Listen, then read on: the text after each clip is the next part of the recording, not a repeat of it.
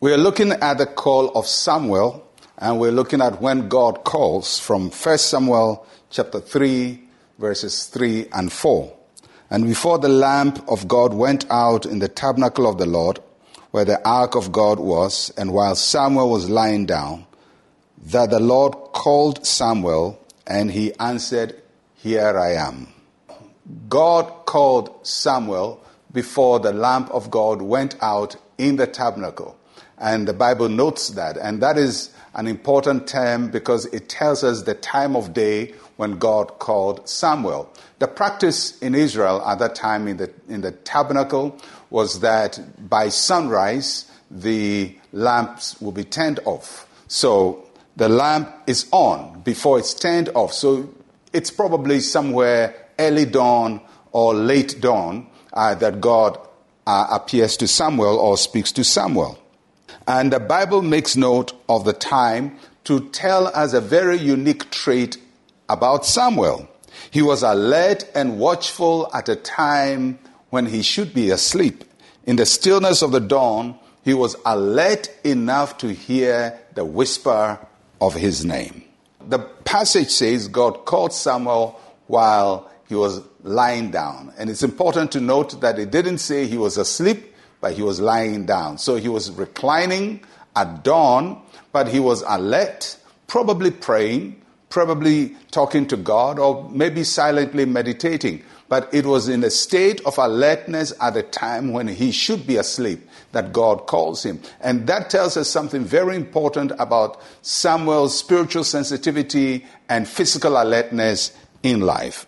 And the passage says that the Lord called Samuel. God mentioned his name. And that's also an important note that God calls each one of us by name. He knows you by name, and He's not going to call you by a different name. Neither would He give your calling to somebody else. He calls each one of us uh, individually. And, and uh, we have to be alert every time. And sometimes people get tired waiting on God for God to do something for them. They say, I've waited and waited and waited and nothing has happened. They feel like the lamp is going to go off, their light is going to go off, it's going to be too late. And then God shows up. That's why we have to be ready at every time. Because just before the light is going to be turned off is this time when God shows up to speak to Samuel. So God's call to Samuel receives a response from Samuel, and Samuel says, Here I am.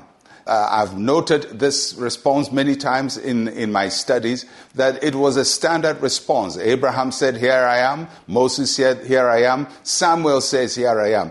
Interestingly, when all of them said, Here I am, God will continue speaking to them. But Samuel says, Here I am, and God is silent. In other words, you cannot uh, use somebody's method always for yourself. You cannot say, This is how God called Abraham and Moses, and that's how he's going to call me. Uh, when God calls you, you have to respond differently. So Samuel says, Here I am, and nothing is heard. There's no voice speaking to him again, uh, and, and he, he wonders what's going on. So, God calls each one of us separately, and one man's response may not be our response effectively. You have to find how to respond to the calling that God is giving to you. So, when God calls, we respond. Let us pray. Say with me, Heavenly Father, I know you know me. You know my name and you know where I am. I am ready for you, Lord. Speak to me.